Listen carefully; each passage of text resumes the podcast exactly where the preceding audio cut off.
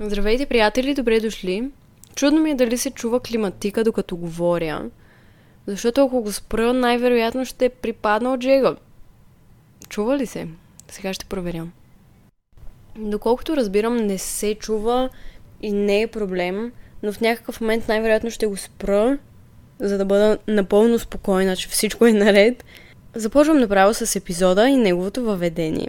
Една от любимите ми комбинации на този свят е да пия кафе, докато чета книга. Крими лате на Nescafe 3 в 1 е перфектната напитка за моментите, в които се отпускаш и просто се наслаждаваш на книгата, която си избрал. В момента пия точно това и го харесвам изключително много, защото отговаря на всичките ми изисквания. Млечно е, сладко е, приятно е. И става супер бързо. Ясно е, че в момента не мога да се потопя в историята на любима книга, не мога да чета в момента, защото съм решила вместо да чета, да ви разкажа за любимите ми книги с идеята да ви вдъхновя да прочетете някоя от тях. Отново ви каня на чаша на кафе 3 в 1 в чест на първия партньор на подкаста ми и да започваме. Днес ще си говорим за любимите ми книги и защо са ми любими. Това стана ясно. Обещавам, дори да не сте ги чели, няма да издам нещо, което не трябва да знаете за книгата, преди да сте я прочели. Или с други думи няма да има спойлери. И като става въпрос за книги, в главата си съм изградила няколко типа четящи хора. Трябва да спра... Не мога. Трябва да спра климатика. Ще мисля за него през цялото време. Спря го. Първият тип четящи хора са тези, които четат за удоволствие и собствена наслада. Не си поставят граници колко или какво четат. Това означава, че могат да прочетат две книги за една седмица или една книга за половин година. Техният мотив е удоволствието от четенето и нищо друго. Вторият тип четящи хора са тези, които четат непрестанно изчели са стотици книги, знаят историята на авторите, могат да напишат интерпретативно съчинение и да направят анализ на всяка една глава, която са прочели. Обожават литературата и се отъждествяват с нея. Третият тип хора са тези, които четат, за да разкажат и да покажат, че са чели и че знаят много.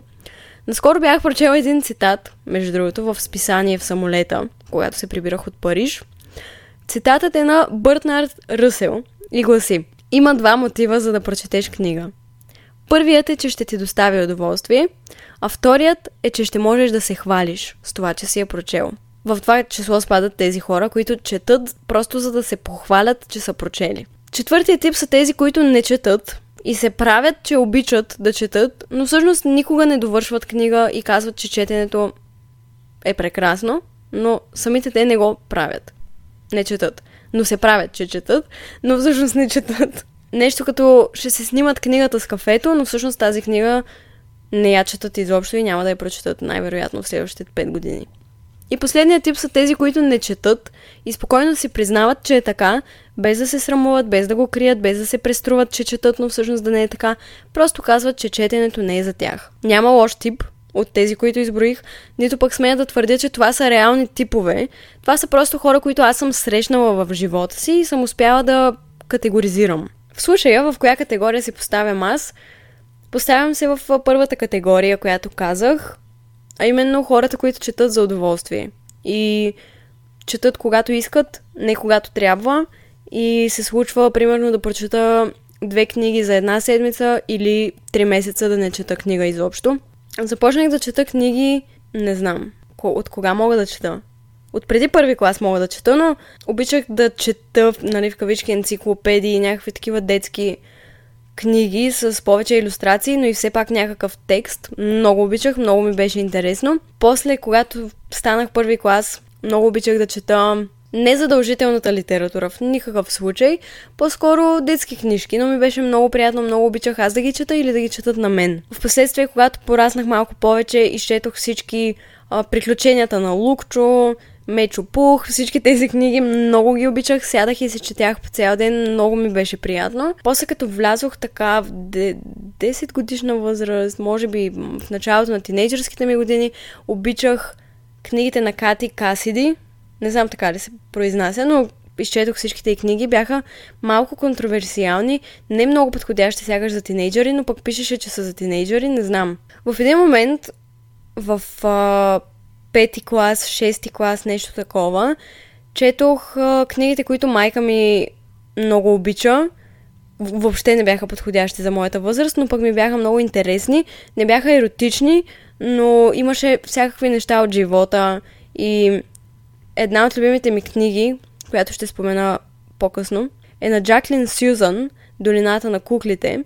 И тази книга всъщност е една от първите, които прочетох, които не бяха подходящи за възрастта, в която избрах да чета. И бях много разочарована, защото книгата свърши тъжно.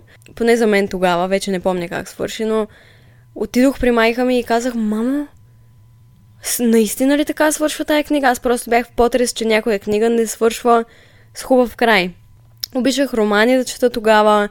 В по-напреднала възраст изчетох всички онлайн книги, които бяха излезли на 50 нюанса сиво. Всичко възможно, което мога, съм прочела тогава, което е било известно и популярно и се твърдеше, че е много хубаво, но факт е, че просто винаги съм обичала да чета, винаги ми е било много приятно и интересно и разпускащо, но ако книгата ми е интересна, ако една книга не ми е интересна, просто я оставям. Съжалявам, просто не мога.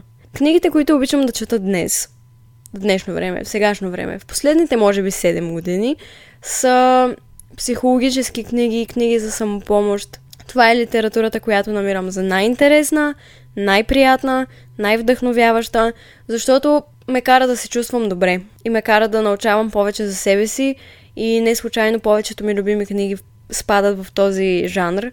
Но обичам, обичам и романи. Проблема ми с романите е, че много, много, много рядко намирам такава книга, която да ми е интересна. Художествена литература, която да ми е интересна. Почти не се случва това нещо. Много рядко в живота ми се случва, дори най-така известните книги, популярни, такова, просто не са ми интересни, не знам. Но има такива, които обожавам, ще стигнем до тях. Обичам най-много книги за самопомощ, защото мога да приложа всичко, което съм прочела още днес, тук и сега. И от много малка всъщност това са книгите, които най-много ми харесват. Като казвам много малка, имам предвид от 6 клас до сега. Това са книгите, които най-много търся, книгите към които най-много клоня и много са ми помогнали. Абсолютно мога да твърдя, че книгите, които съм прочела и това, че съм чела, бих казала сравнително много книги, това е оказало огромно влияние върху мен, върху начина ми на живот, върху начина по който разсъждавам, защото всичко, което съм прочела е останало в мен и се е запечатало и прилагам до ден днешен, въпреки че не помня повечето заглавия, които съм прочела, важното от тях самите е останало в мен и ме е променило. И заради това най-много обичам този тип книги. Това, което търся в една книга, е първо, на първо място, най-важното, да ме кара истински да се вълнувам, че я чета. Така както като започнеш да гледаш някакъв сериал, който много ти харесва, много ти е интересен, не можеш да спреш да го гледаш, всеки път като си помислиш за него и си кажеш до вечера като се прибера, ще гледам един епизод и това ти носи най-голямото щастие и най-голямото вълнение, ето така искам да се чувствам за книгите, които съм започнала да чета. Да не мога да я оставя и за един миг дори да искам да ме кара да се чувствам щастлива, вдъхновена и просто да нямам търпение да разбера какво се случва по-нататък. В историята или в следващите глави. Ако една книга не ме кара да се чувствам така, просто не ми харесва. Това търся в една книга и това е най-голямата ми мечта, когато пиша собствените си книги.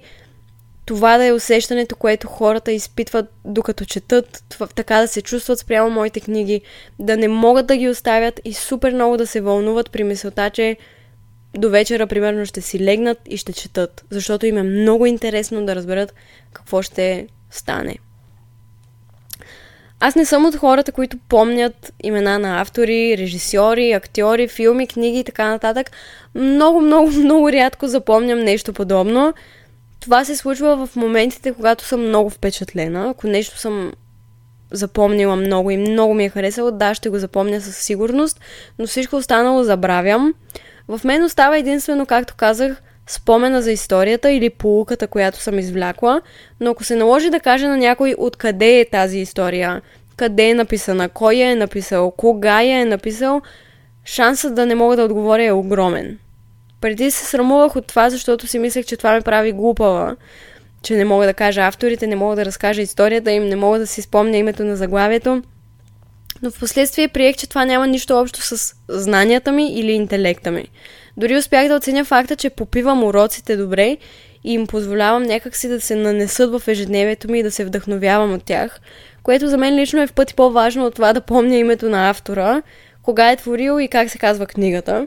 Разбира се, това има значение, но няма значение в края на деня колко много книги си прочел и колко автора познаваш, ако нищо от това, което си прочел, не е успяло да те докосне и да те промени и да те вдъхнови. Стигам до любимите ми книги и защо са ми любими. Това няма да бъде толкова дълго, няма да бъде толкова изчерпателно, защото идеята ми тук е вие сами да прочетете тези книги и да проявите интерес към тях, но съвсем накратко ще си позволя да ви разкажа за всяка една книга и защо ми е любима. На първо място, най-любимата ми книга, книгата, която винаги и завинаги ще препоръчвам на всеки един човек, е на Дейл Карнеги «Как да преодолеем безпокойството и да се радваме на живота». Вече съм го споделяла, в живота си се боря с тревожно разстройство и в девети клас открих тази книга съвсем в кавички случайно. Открих я и започнах да я чета в библиотеката, в училището, в гимназията, в която учех. Периода, в който я намерих, беше много труден за мен, бях много депресирана, имах мисли за самоубийство, не се чувствах добре, с прости думи и тази книга до известен степен преобърна живота ми, представите ми за всичко, което ми се случва и тогава за първ път разбрах защо толкова активно търся книги за самопомощ. Търся ги, защото имах нужда от помощ. И исках да се чувствам добре и да разбера себе си по-добре. И тогава се справях с неописуемо безпокойство и тази книга затова ме привлече най-вероятно. До ден днешен я пазя, не я върнах в библиотеката в училището ми. Казах, съжалявам, в 12 клас, когато ми я поискаха обратно, казах, ще ви дам колкото пари искате, ще ви дам колкото книги искате в замяна, но тази книга е много специална за мен и не мога да ви я върна. Мога да купя чисто ново копие.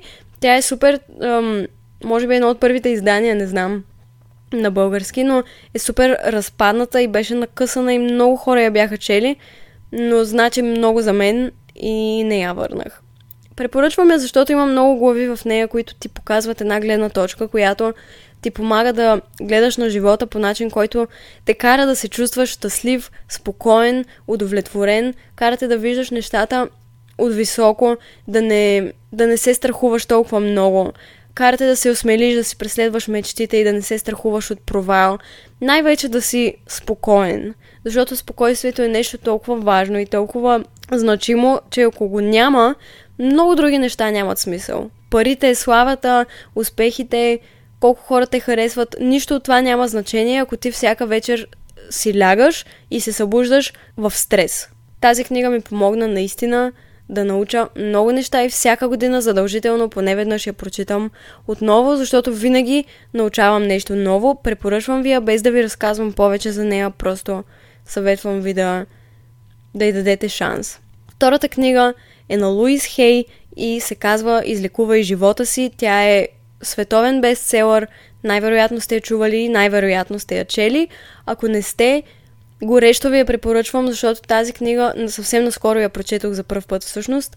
Тази книга ми помогна безкрайно много, докато я чета. Четох я в рамките на около 2 месеца, защото всеки път, в който чета глава, аз рева и записвам хиляди неща в тетрадката си и беше доста дълъг процес на четене и на реване, но научих много неща за себе си благодарение на тази книга.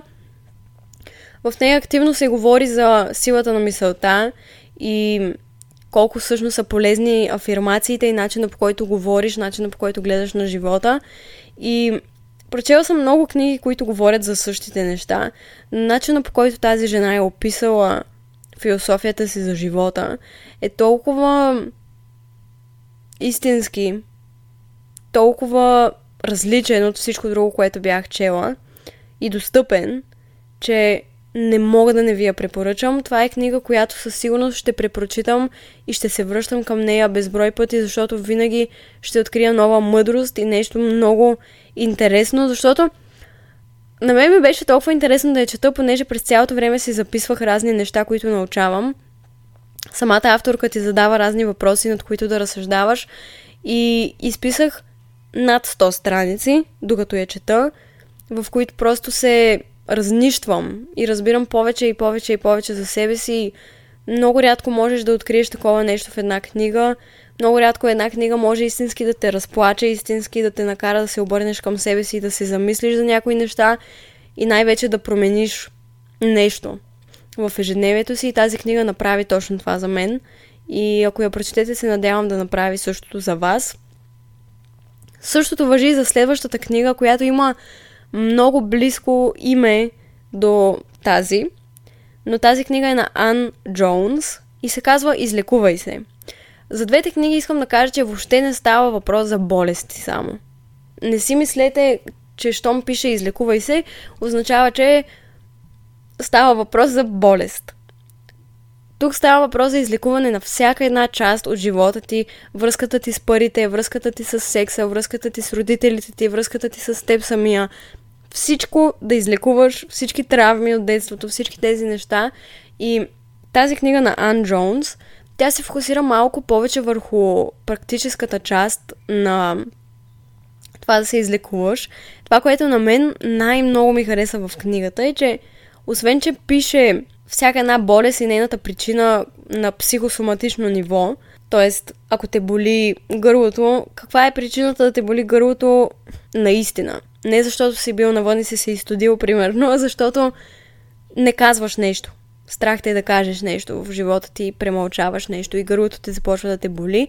Знам, че има много хора, които не вярват в тази теория и не вярват, че болестите проистичат от това, което си мислиш и нещата, които правиш. Но аз лично вярвам в това и тези две авторки определено също вярват в това и обясняват психосоматичните причини на всяка една болест и болешка. А, Ан Джонс, по-конкретно, това, което много ми направи впечатление и ме спечели в самата книга, беше, че споделя специални символи, които да използваш и да правиш и да чертаеш във въздуха или по тялото си, които наистина да ти помогнат да се справиш с болката. Или различни числа, които повтаряш и ти помагат да спре да те боли главата, примерно. Знам. Напълно осъзнавам и съм наясно как може да звучи това за някои хора, които те първа започват да се интересуват от тези неща или пък изобщо не се интересуват от тези неща. Но тук ще оставя на вас да прочетете, вместо да ме слушате как го интерпретирам. Тази книга много трудно може да се намери, не знам защо.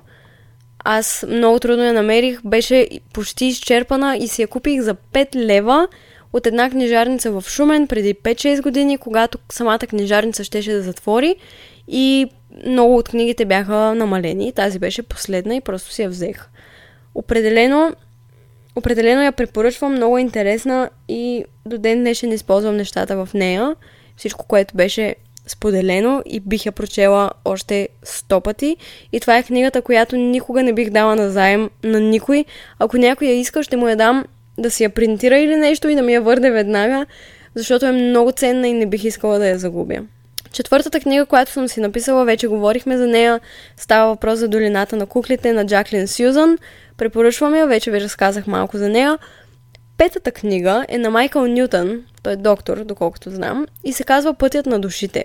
Аз лично вярвам в прераждането, вярвам в това, че душата се преражда и трупа опит, въпреки че не помним и че имаме предишни животи и всички тези неща.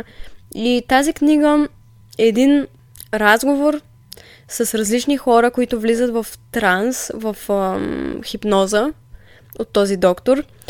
И той чрез тези пациенти научава повече за изминалите им животи и им помага да преработят някакви травми в а, сегашния си живот. Много ми беше интересна тази книга, защото, пак казвам, вярвам в тези неща и беше описано по много интересен начин. Самия доктор споделя всичко, описва го като разговор, наистина като диалог, не го преразказва, директно записва нещата както са, изговорени с пациентите разбира се всичко с тяхно съгласие. Ако тези теми са ви интересни, тази книга определено ще ви бъде много впечатляваща. Препоръчвам ви. Ако темата за душата изобщо като цяло и прераждането ви е интересна, дайте и шанс. Следващата книга е на Мат Хейг и се казва The Comfort Book. Не знам как е на български, но да кажем книгата, която ти носи комфорт. Подариха ми я миналата година. Една моя стара приятелка дойде на гости на морето и ми я донесе от... Откъде ми я донесе? Живее в чужбина, забравих къде живее. В Абардин. Донесе ми я оттам Книгата е на английски и съдържа оби... буквално една страничка с малко текст. Различни странички с много малко текст и различни истории. Много ми хареса, препоръчвам ви, ако можете да си я намерите. Определено бих казала, че това е книга, която си заслужава да се прочете, защото е много ам, неангажираща. Ако не обичате толкова много да четете и не ви е толкова приятно или не може да ви спечели много една книга, тази книга определено ще е много лесна за четене за вас, защото не е ангажираща, главите са много кратки, много простички, но са изпълнени с много мъдрост и наистина ти носят комфорт. Така че, не знам дали има в България, но все пак тази книга влиза в а, любимите ми книги. Следващата книга е на Изабела Овчарова и се казва Причината преди да, преди да извъртите очи, защо, защо го включвам това? Не, не включвам тази книга, за да я промотирам. Включвам тази книга, защото наистина е една от любимите ми книги, които аз самата съм чела. Определено бих я препоръчала на всяко едно живо същество на тази планета. Много се гордея с тази книга. Много ми харесват всички послания, много ми харесва начина по който съм я написала.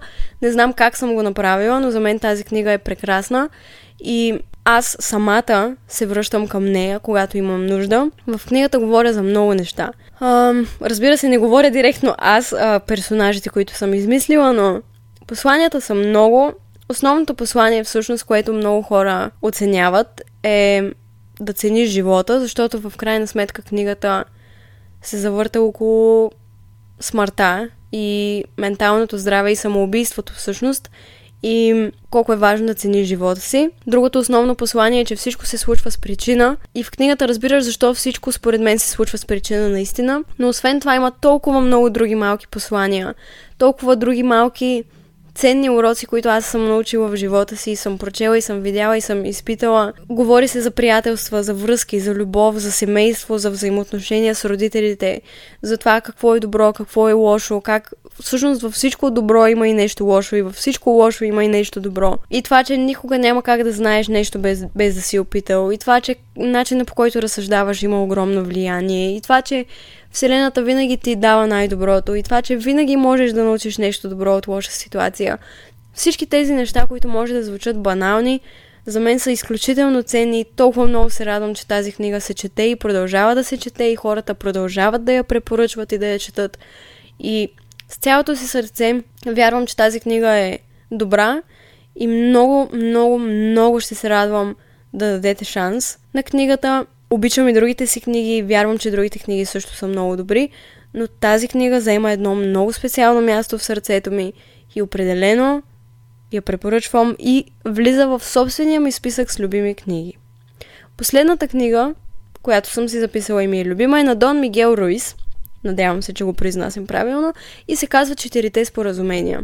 Тази книга съвсем просто говори за четирите споразумения – в живота. Много е достъпна, много лесно се чете, не те затормозява. Ще ви кажа накратко четирите споразумения, без да навлизам в подробности, разбира се, за да оставя на вас изживяването да я прочетете, но първото споразумение е да бъдеш безгрешен в словото си. В тази глава за това първо споразумение се говори за силата и значението на това, което говориш и колко е важно и значимо какви думи избираш да казваш, начина по който говориш на себе си, начина по който говориш на хората около теб. Дали говориш истината, дали говориш, всичко това има значение. И идеята на тази първа глава е да сключиш споразумение с себе си, да бъдеш безгрешен в словото си или с други думи просто да бъдеш честен, да казваш истината и да казваш това, което искаш да се случва и да говориш по начин, който искаш да репрезентира живота ти.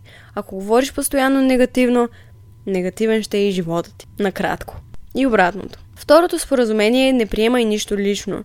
Това споразумение ми хареса най-много от цялата книга, защото аз съм човек, който обикновено ам, се влияе от мнението на хората. Лесно мога да бъда наранена. Винаги искам всички да ме разберат правилно. Ако не ме разберат правилно, се разстройвам. Ако някой каже нещо негативно, защото не ме е разтълкувал добре, се разстройвам. Идеята тук е да не приемаш нищо лично. Самата глава много, много добре описва как всичко, което хората правят е отражение на самите тях. Сега ще ви прочета един цитат от книгата. Ако не приемате нещата лично, вие сте иммунизирани насред самия ад.